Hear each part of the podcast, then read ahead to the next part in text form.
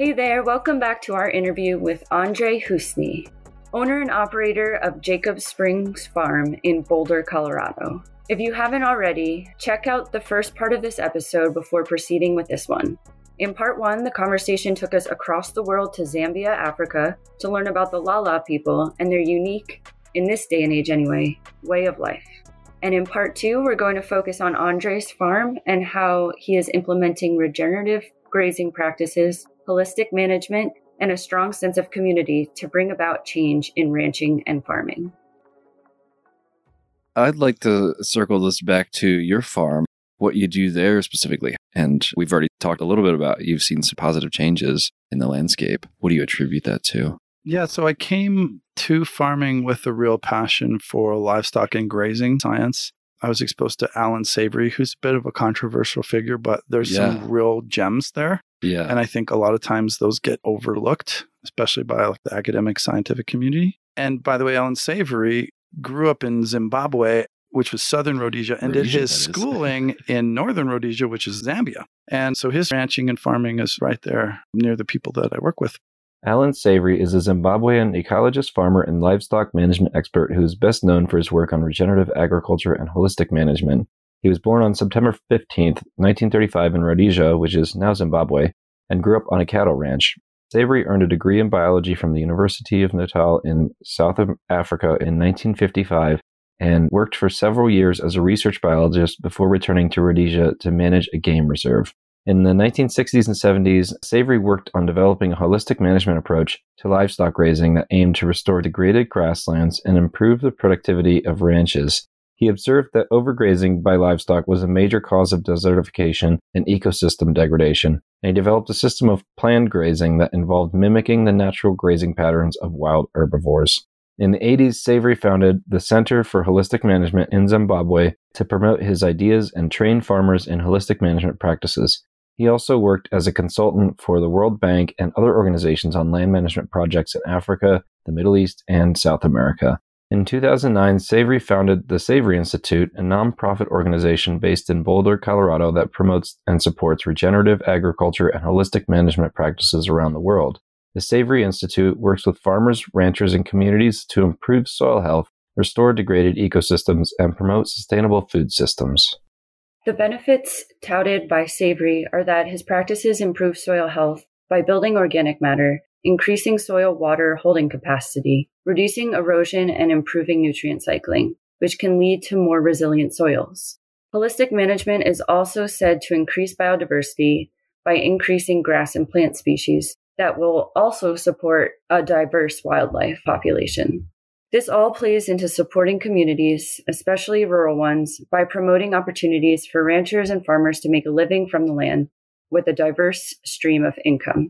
Opponents of holistic management have said that it lacks scientific evidence and that the results of its claims aren't there, particularly in large scale farming. They would also argue that these grazing practices can be detrimental, not beneficial to wildlife populations, as it can put competitive pressure on them. As Andre will tell you, regenerative grazing requires significant management to be effective, which can be time consuming and expensive for farmers.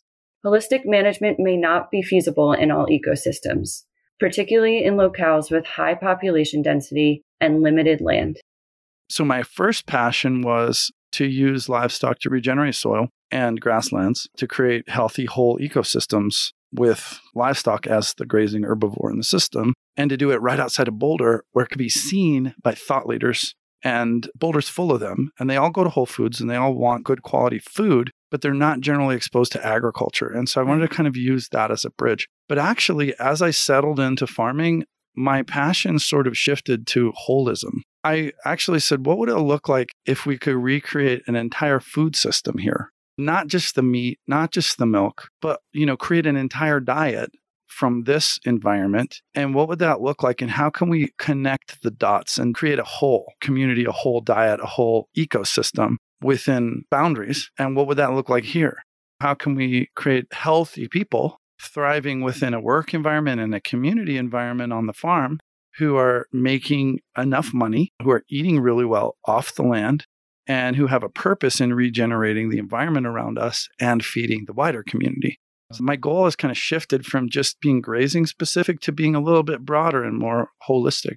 So, on top of animal agriculture, so we do meat, beef, and lamb from grazing animals, and we do milk. And those are pretty big financial programs for the farm. Like our raw milk dairy is one of, if not the biggest in the area, definitely the oldest. When I got into it, there were a couple others. They all went under. New ones have started. Are you Um, distributing that to stores or no? nope, it it's all? pick up on the farm Okay. uh, through a herd share because it's actually currently illegal to sell raw milk in Colorado to the public. Kind of crazy if you think about that. some of the things you can buy legally that you know, mess up your health, cigarettes? right? and, and other things, pharmaceuticals. yeah. But so we have a herd share, which is kind of a legal loophole, and that, that's a big income generator for the farm. But in addition to the herbivores, we have omnivores, chickens and pigs. And the role of chickens and pigs in our food system is to deal with food waste. And we have Mhm. tons of food waste in our community. You know, here at CSU, I wonder how many trash cans slash dumpsters full of food the cafeterias produce every single day. So much. And think about how many pigs and how many chickens could be making bacon and eggs out of that waste. And that's actually really high quality because when you raise animals on a diverse diet, the taste, the flavor is improved. Right. If you just fill up a bin with Corn. bland field corn, the Mhm. meat tastes the same way, the eggs taste the same way. Collecting food waste, and we just get a tiny fraction of it. If there were systems in place, if there was like transportation and storage and containers and like Mhm. some mechanization for lifting up 100 pound barrels off the back of a restaurant and putting it in my truck, yeah. I, we could do a lot more of that. Yeah. Right? And I personally think the omnivores, they have a really strong immune system. So they can eat food that is a little bit past its expiration date. course. Yeah. Mhm.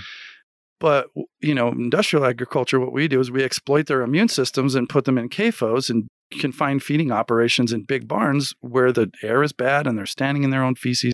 So we're exploiting that feature that they have to just feed them more corn out of the exploitative grain production system. So then we also have the other waste stream that we feed mainly to chickens is from our grain program. So we have a grain program. When we grow organic wheat, we're not spraying for herbicides for weeds. So when we harvest with the combine, we have a lot of weed seeds in there. We have incredible biodiversity even in our grain fields. And that's fine because we can sort it out in the grain cleaning process. And when we pull in like literal tons of insects, Yeah. when we go through the field with a combine, those insects they dry out and they die and dry out in the grain bin. And then we clean and sort the grain and we separate them. And then we feed all the weed seeds and all the grasshopper parts to the chickens and they love it. Yeah. And they that's need I protein, can imagine. Yeah, they totally need protein. And I don't understand the marketing like, oh, vegetarian fed hens. Like, you ever see chickens? Like, have you ever seen them? What they do? They're scratching. Like, what are they scratching for? Do you think there's some. Bugs, worms. Yeah, it's not for like the corn you accidentally dropped in your And garden. it got buried. They're like looking for bugs and they have these eyes that are perfectly suited to like see these little wigglies that we don't see. Mhm. hmm And they're eating pounds of them. So then we can use the chickens to clean up that mess and to make good use of it, of all that biomass. And then we take them out into the fields in mobile hen houses and follow the cattle. If we feed the cattle in the, the milking cows in the milking parlor, if we give them a handful of like some hard endosperm seed, like millet or corn, that we actually soak sometimes our own corn or our own, and they'll eat it and it won't fully digest. It'll go out the back end. So the tail of the cow goes up, the chickens start running. So then they take that cow patty and they spread it out. And then instead of having a little dead spot where the cow patty dries out, it blesses the entire environment. And then the, the grass grows like incredibly. Like when we take a new field over and we start to do this, you'll see the fertility like this dark green mountain. And you think, why is there a hill right there? And you go, there's no hill, the ground's flat. But that's where there was a poop that the The chickens like, of life. yeah. So great. It's not just reductive like NPK. Mm. Right. It's also biology. There's also like from the gut of the cow, there's microbes and they're reseeding populations in the ground because the soil is exposed to UV light and it's exposed to really cold temperatures and really hot temperatures, especially where the vegetation has suffered for one reason or another, mainly related to mismanagement by humans. And so then when the cow's stomach was just like this perfect host that's like perfectly warm and perfectly moist for the microbes to live in, to repopulate that. Mhm. And so it's just this great natural system. So we have the herbivores, we have the omnivores, we have the grain system, which provides us like kind of bulk calories that are stored easily and that can be consumed year round. And thankfully, we have such a great community in Boulder where there are customers for this. So we Yeah. Yeah. we have a bakery that we work with, and they take our grains. They give us a good price because we have this unique place that we live where there's pretty much no wheat fields to the west, where the prevailing winds come from. There's very little glyphosate in our rain. But to the east, if you go 10 miles, there's lots of wheat fields, and a lot of them are conventional. Mm. And they're using glyphosate. And so Yeah. the glyphosate contamination in the rain is higher. So we're It'd be actually hard just to have an organic farm Yeah. in like Eastern Right. Colorado. Yeah, if you're surrounded by wheat fields, you're going to get cross contamination. Yeah. Glyphosate is an herbicide that is commonly used in agriculture to control weeds. It was first introduced in the 70s and is now one of the most widely used herbicides in the world. Glyphosate has been the subject of much controversy in recent years, with some studies suggesting that it may have harmful effects on human health and the environment. Some of the potential risks associated with glyphosate exposure include an increased risk of cancer, reproductive problems, and damage to beneficial insects such as bees. As you might imagine, if glyphosate gets on organic fields, it can pose a threat to the organic certification of the field. Organic certification requires that crops are grown without the use of synthetic pesticides, including glyphosate. If it's detected on an organic field, the crop may lose its organic certification, which can result in significant financial losses for the farmer. Additionally, glyphosate can persist in the soil for long periods of time, potentially contaminating future crops. Your grazing your practices, like, do you graze all of the livestock together, or is it just certain ones together? But it sounds like at, at least the chickens and, and pigs are kind of following the cattle around. Yeah, we're actually limited a little bit by some of our landowners who want this or want that. And so we can't generalize. So we have to work around some constraints. Like uh, the city of Boulder is really reluctant to allow pigs. We Mhm. did pigs on city land as a remediation for teasel, which is a noxious weed that's come in from. Yeah, Europe we talked and- with Eric about that. Eric Fairley, shout out. Yeah, I actually remember that conversation because I listened to your podcast. I love it. But yeah, so teasel, it's kind of bitter. They don't really love the taste of it in the summer, but in the winter, for some reason, hmm they will dig up those roots. And so we put pigs on teasel and it was great. And they, the city loved it. But then there's still like, there's concern. So then we're like, well, okay, can we do this Yeah. more? And then they have internal conversations. What were some of the concerns from those conversations? they're worried about remember? ground nesting birds. So they were, what if the pigs get out? And what if they go over and they find a bird's nest and eat the eggs? They're worried about disturbing of soil because pigs do like to disturb soil in some cases. And we've learned a lot about how to control that. So if you give them more space, they'll make a small wallow. But if you give them less space, they'll actually till the whole thing up. So Huh. there's a certain square footage per day that you can give pigs and get them to till, and then another where they'll just dust bathe in certain places. Okay. But there's concerns about like vegetation and disturbing soil and stuff like that.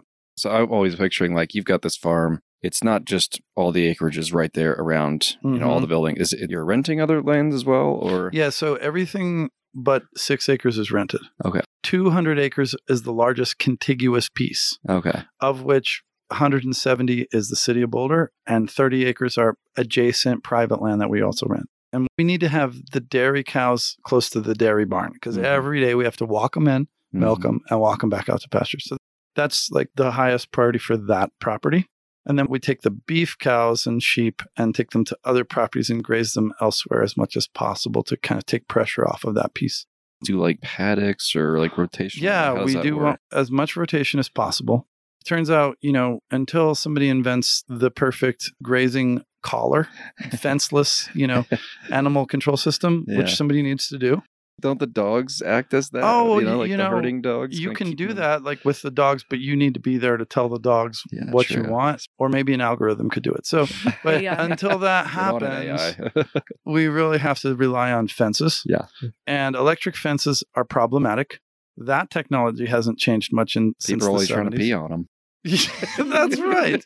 Yeah, so they're always going down, and then the cows will know it before you do, and then they're on the road, and then somebody's you know could die. So that's like really serious. So we end up you know maintaining a lot of fences, but then when you don't have land tenure somewhere, if a landowner is like, yeah, you can use it this year, and then we'll see about next year. How much am I incentivized to like go spend a week fixing up their fences? So that can be a challenge, and so we have to set up electric fence. So I would love if we had lots and lots of really small paddocks. But a regenerative farmer told me one time if you can't sustain it with your level of labor that you can put in, then Yeah. it's not sustainable. Sure. So there might be some ecological goal where you say the ideal is a half an acre paddock and we set up a new one twice a day. I can't do that. Most I don't have enough time to do that. So we have to make compromises. Mhm. And when that person told me that, that gave me like a sigh of relief because I'm a person who wants to shoot for ideals. But then in reality, like sometimes we have to leave cows in the same place for a week, two weeks. That's actually still a lot better than continuous grazing. And it depends on the time of year. So sometimes we bring them into a field. We don't put any subdividing fencing. They graze that for two weeks and then we move to another field. Sometimes, just depending on the availability of the infrastructure and the water, we can subdivide it closer to the ideal.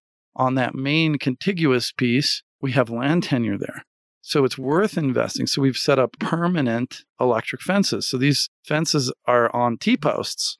So they're not just like bending over in the wind and falling down and Yeah. they're on really good alignments and we can use them season after season without a lot of extra labor. So that means we have a lot more paddocks there.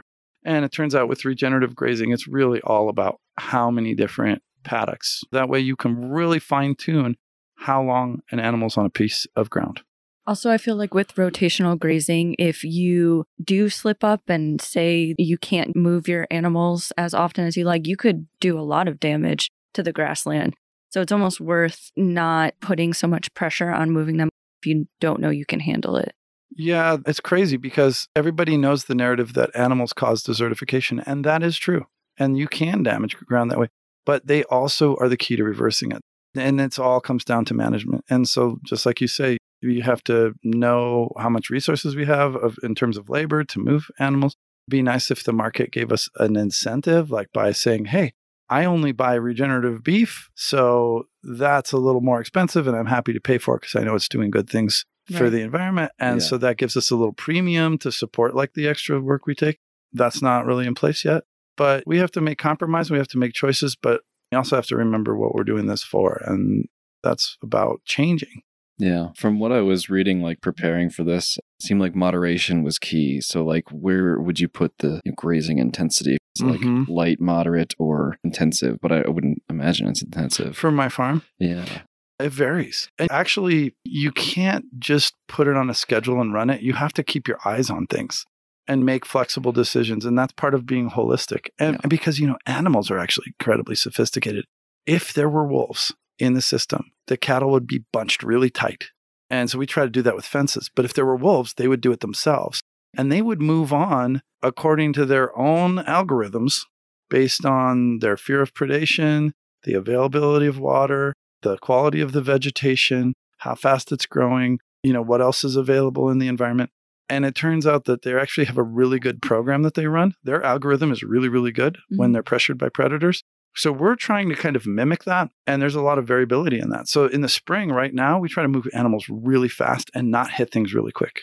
You know, that's what they would do this time of year because the spring grasses are tender and they're sweet. You're grazing the roots essentially in spring. So the cows move through quickly. So we'll try to move them really fast at this time of year, not really graze very heavily. But in the fall, when plants are starting to go dormant, getting ready for winter, and they have a lot of mass, they have a lot of vegetative biomass, we can linger a little bit longer because those plants are already starting to go dormant. So we let them hit it a little harder and then we change it up. So if we hit this field hard last spring, let's lighten up this spring and do things a little differently. And then there's so much we don't understand. Dealing with uncertainty is something that science doesn't really prepare you that well for. Mm-hmm. It's like, well, what do we do when we don't know? And so we can't go to the research. There's none. right. So you look and you go, oh, wow, why did the sedges do really well last year in areas that we had really heavily grazed the year before? I imagine your uh, journal keeping skills have to be on point. Well, you know, I, th- I sort of am not that good at that. I wish I were. I just kind of have it in my head. Yeah. That's not great because it's not repeatable and my memory isn't perfect. And I also can't like download it to other people. Yeah. So probably. One day we're, we're getting there. Yep, yep. So you touched on an area of growth for me.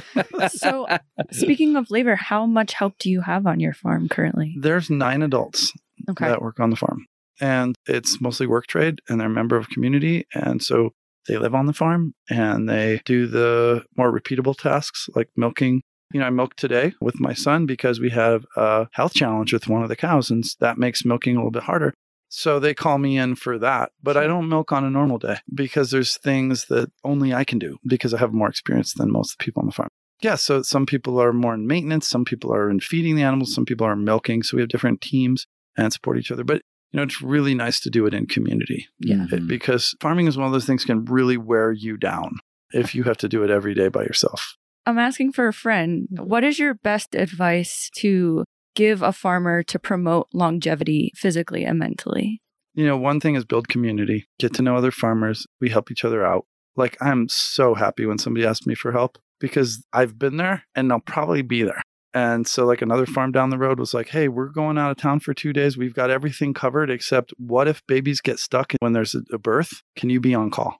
I probably won't have to do anything because they're only gone for a couple days and it'll probably be fine. But if it isn't, they'll call me. And that makes me feel good because now I implicitly have permission to call them when I go out of. Right. Have each other's back. Right. Yeah. So build community. I want to take a quick second to reflect on the type of community that we're talking about here. To give just one really good example, I've experienced something similar on another farm in North Carolina. The folks in this area were really close from what I could tell. There were quite a few farms that were involved with each other, and it was clear that they had a larger impact on the surrounding communities as well. I remember they would participate in crop mobs, or basically a planting, pruning, weeding, and or harvest party volunteers from other farms would show up at one when they needed help, and this would extend to other farming and sort of permaculture activities as well. And they would all bring food and drinks for a potluck afterwards. And not only did this bind the community together around where I stayed, but every place nearby, because, like Alyssa said, they have each other's backs. There's this like American myth of like the lone whatever. Don't do that. Yeah. Another thing is really work on your business plan. There's got to be the right balance between following your passion, which is the stuff that you do that's really fun, and making enough money to survive in the system that we all wish was different, but it's not. So, work on your business plan and figure out how much effort do you need to give to the things that really make you money so that you can keep doing this. Trim where you can your expenses and your expectations and think it out because like I got into this in a burst of enthusiasm and optimism and I did some planning which I'm glad I did. But my advice for younger people is you know think about that. Come up with your business plan. Run it by other farmers and they're going to go you're going to do 2 acres of what? like I somebody came to me like we're thinking of starting small. We're just going to do 2 acres of vegetables. What? I've been doing this 14 years. I won't do more than an acre. I mean, I did more than that at one point. You killed me. Work Run that smarter, by. not harder. Right. Well, unfortunately, you kind of have to do both. But if you can work even smarter, then you might not have to work as hard. So, right. Quick sidebar on Yeah. that. Are your veggies mostly for just subsistence for people that work? that has been the case. The great thing about the vegetable program is if you're feeling overwhelmed, you can set that down for a year if you have other things going on. So I have Right. diversification. This year, I've got three people that are specializing in the garden. And so we're kind of ramping that back up again. And it's always easy to move those veggies when you have them, Yeah. at least for me, because I have customers that are coming in for milk, for meat, for butter, for eggs. And they're like, oh, squash. It's a One nice little- stop shop. Right. Then my last piece of advice is just go easy on yourself. It's really easy to burn out by overdoing it. You got to have rest.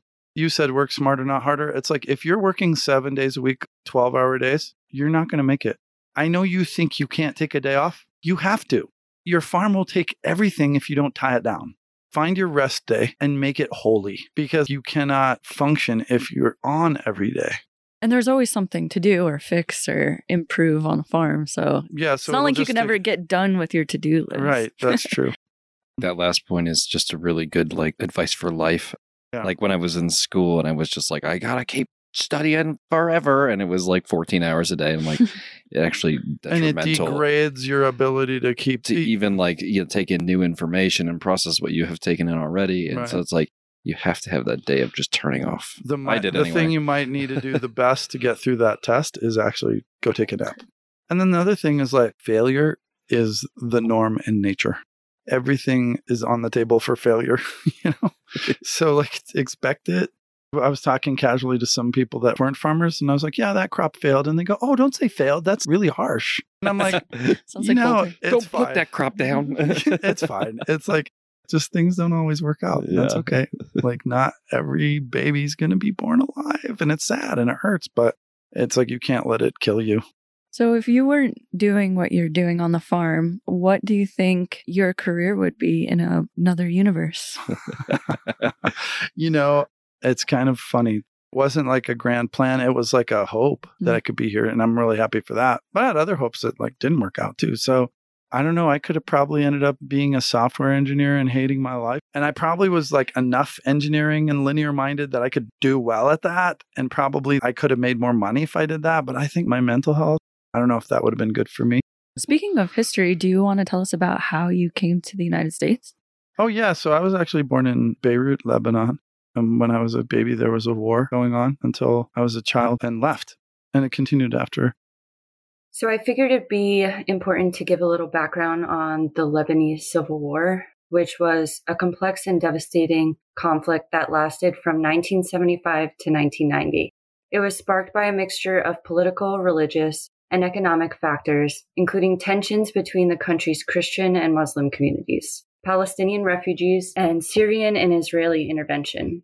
It resulted in an estimated 120,000 fatalities and an exodus of almost 1 million people from Lebanon. Lebanon is a country of diverse religious and ethnic groups, including Muslims, Christians, Druze, and others. Prior to the war, the country was divided into roughly equal parts between Christians and Muslims. However, rising tensions between these groups, fueled in part by demographic changes, economic inequality, and political rivalries, this created a powder keg that was just waiting to explode. Another major factor that contributed to the conflict was an influx of Palestinian refugees into Lebanon following the Arab Israeli War of 1948. By the 1970s, there were tens of thousands of Palestinian refugees living in camps throughout the country, and many of them were involved in an armed struggle against Israel. This created additional friction with Lebanese authorities and other groups in the country, as well as increased pressure on the already strained infrastructure and resources of Lebanon. The political and economic instability of the 70s also contributed to the outbreak of war. In the early 1970s, the Lebanese economy was booming, driven in large part by the country's position as a financial and commercial hub in the Middle East. However, the onset of the 73 oil crisis and the global economic recession that followed led to a decline in the Lebanese economy, causing widespread unemployment, inflation, and social unrest. Political corruption, inefficiency, and sectarianism also hampered efforts to address these issues and exacerbated existing tensions. Against this backdrop, the Lebanese Civil War began in 1975, sparked by a series of political and military incidents that quickly spiraled out of control. The war was characterized by a series of shifting alliances and conflicts between various factions, including leftist and nationalist groups, Christian and Muslim militias, and foreign powers such as Syria and Israel. The conflict was marked by widespread violence, including massacres, bombings, and other atrocities, and caused the deaths of an estimated 150,000 people, as well as displacement and suffering for countless others. In the end, the war was brought to a close by a series of agreements negotiated under the auspices of the Arab League, which called for the disarmament of militias, the withdrawal of foreign forces, and the establishment of a new political system based on power sharing between Lebanon's various religious communities. Despite some ongoing political and social tensions, Lebanon has remained largely peaceful since the end of the Civil War, although it continues to face numerous challenges, including political instability, economic hardship, and regional conflict. So I ended up in Boulder by the time I was in third grade in a house that overlooks my farm now I grew up in. Haven't And- moved very far. No, not since I got here. That was a huge privilege to like leave a war zone and end up in Boulder, Colorado. so I'm grateful for that. And now my son goes to the same school that I went to. Having the and same so my- teachers. yeah, actually, Mr. Spear, Shout out, Mr. Spear. he was good for me. And when is he retiring, Ezra? Oh, okay. He's retiring this year. My son Ezra's in the studio and he doesn't have a mic. But- Speaking of, we should uh, get him on. yeah, Ezra, questions. would you come answer some questions for us? So, Andre is not only a great farmer, but he's also a great father. And his son Ezra was sitting in the studio with us the day we recorded this interview. We wanted to ask him a few questions and get his perspective of life on the farm. How old are you, first of all? 11. And what's your favorite part about living on a farm? It's just so cool to be able to take care of all this life and just be able to not just live in a house with a tiny backyard. that barely has Boring. you know what you want to do when you grow up? I want to be a farmer. Cool. You're going to take over the farm? Yeah. Awesome. Heck yeah. What's your favorite thing to do on the farm? Taking care of the animals. Do you like living with a whole bunch of people? Yeah, I was going to ask about the community. Living in a How big is it? community? Sometimes not, but I like living in a community with lots of other people. Yeah. Okay, I have one last question for you. What's your favorite food? What did Something you you- enjoy this morning? Oh, sausage. Yum. Yum. Cool. Ezra, we'll talk to you in about 10 years when you have your own farm. yes. We'll have you back. Okay. Thank you. Yeah, thanks for coming on. Anybody ever done any research or anything with your farm? Mm, yeah, we're part of a really big study. They're billing it as the largest scientific experiment in human history. But also, I wouldn't hold myself up as an ideal. I've done a lot of experimenting, and certain things have really worked out well. So, if you look at some of my earliest fields and you look at the field next to them or across the street, they look amazing. Overall, I would say a very positive trend. But I haven't pursued maximizing anything because I've been holistic in my approach. So, we're a society that's extremely linear. We value logical processes, reductive thinking models. And reductive thinking is essentially when we talk about optimizing things, Mm-hmm. or if we talk about a farm that is efficient, we have to be defining our terms with that. Because when you optimize one thing, given like a limited resource, Mm-hmm. you're turning all the other knobs down. And I've heard statements like American agriculture is the most efficient. Well, what is it efficient at? Fuel efficient? Right. Because yeah, I'm pretty sure that that's not true. We use tons of fuel, and I know African farmers that don't use any fuel. Yield efficient? Yeah. Does that mean we produce more yield per acre? That's not true either. American agriculture is not have the highest yields per acre in the world.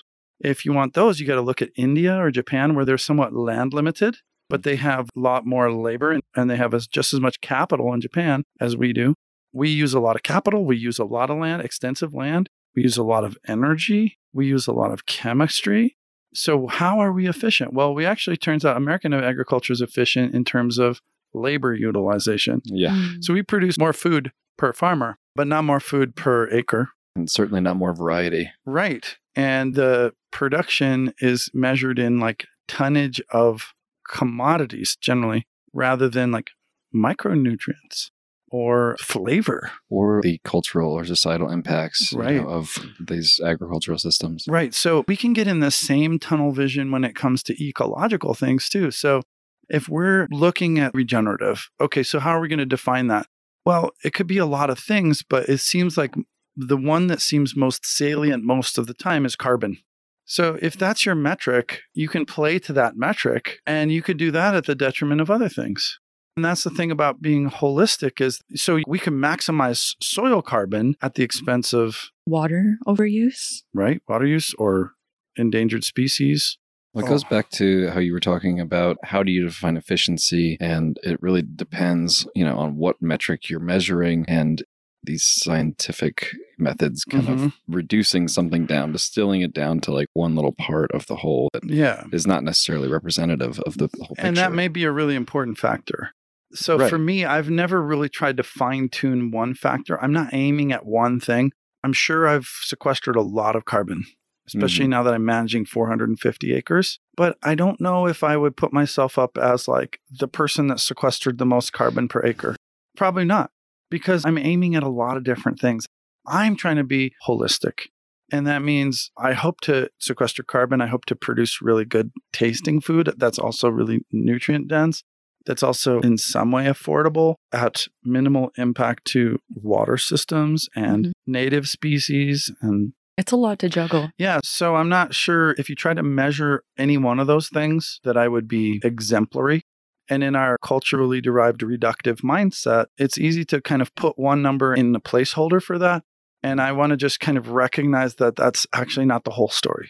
And if more small operations like yours thought that way, I think we would all be in a better place. But most farms don't think holistically like you do. Yeah. I personally believe that if it was more smaller scale operations like that, I think that would be more beneficial. Yeah, so my vision is actually to kind of create a network of farms that's interrelated that all use the same resource base. So I actually Okay. don't want to be the only farmer on my farm. I would love to be able to give my grain program to like a junior farmer and mentor that person into creating that as their sustainable business that interconnects with the chicken program, with the vegetable program. If we had three or four different units, and that's kind of the direction I'm I'm trying to go. I have a big team, you know, nine people now. We're expanding to 11 this summer. And many of them I'm mentoring, and I've launched several people into their own farms, but I'd like to actually launch them into management of parts of my farm. So I could have a dairy manager that runs essentially an independent farm with the same land base, with the same resource and capital base, with a labor pool in common, with equipment that we have in common. So, you know, hey, I need to use the tractor. Have any more openings this summer? Yeah, come on over. There's always room for one more. So that's kind of my vision. And I actually think this model might be the thing that I have maybe to say the most.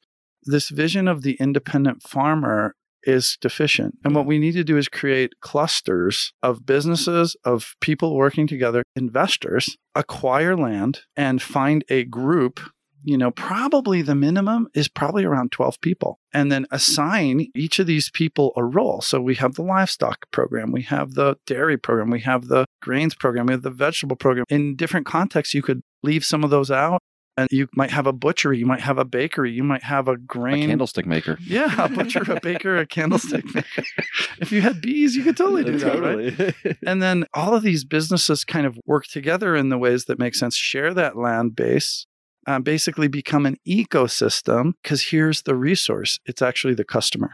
So if we can serve the high end customer with not just of 1% of their food budget by being a big wheat producer, but actually take over like 50, 90% of their food budget by being the place they go to, the go to place for meat, milk, eggs, dairy, grains, bread, cupcakes, mushrooms, jam, hmm. cider, vinegar, everything but the toilet paper. Because the person goes to the farmer's market and then they get in their Tesla and they drive to Costco Right. and they get a big cart Yeah. and they check out for hundreds of dollars of like industrial food. So what I want to see is that the local food system, the regenerative food system can replace at least some of those trips to Costco. So mm-hmm. we can produce the bulk calories, we can produce the fiber. Let's have local woolen socks that are from regenerative pastures that people can see and appreciate and enjoy. Oh, I thought you meant like fiber, like food. I'm like, that isn't. Yeah, yeah, yeah. We need fiber. I guess we know something about your digestive health. uh, yeah, so that that's kind of the thing that to, I'd like to really contribute is how is there a business model of making this happen? Because like Alyssa, what you're trying to do, I have a lot of respect for. You're an independent farmer. You're, but what if you were part of a team where you were resourced? You actually had like a tractor that you could all use. You had a person on the team whose job was maybe maintaining the tractor because you have to wear all these hats as a farmer, and that's just not realistic.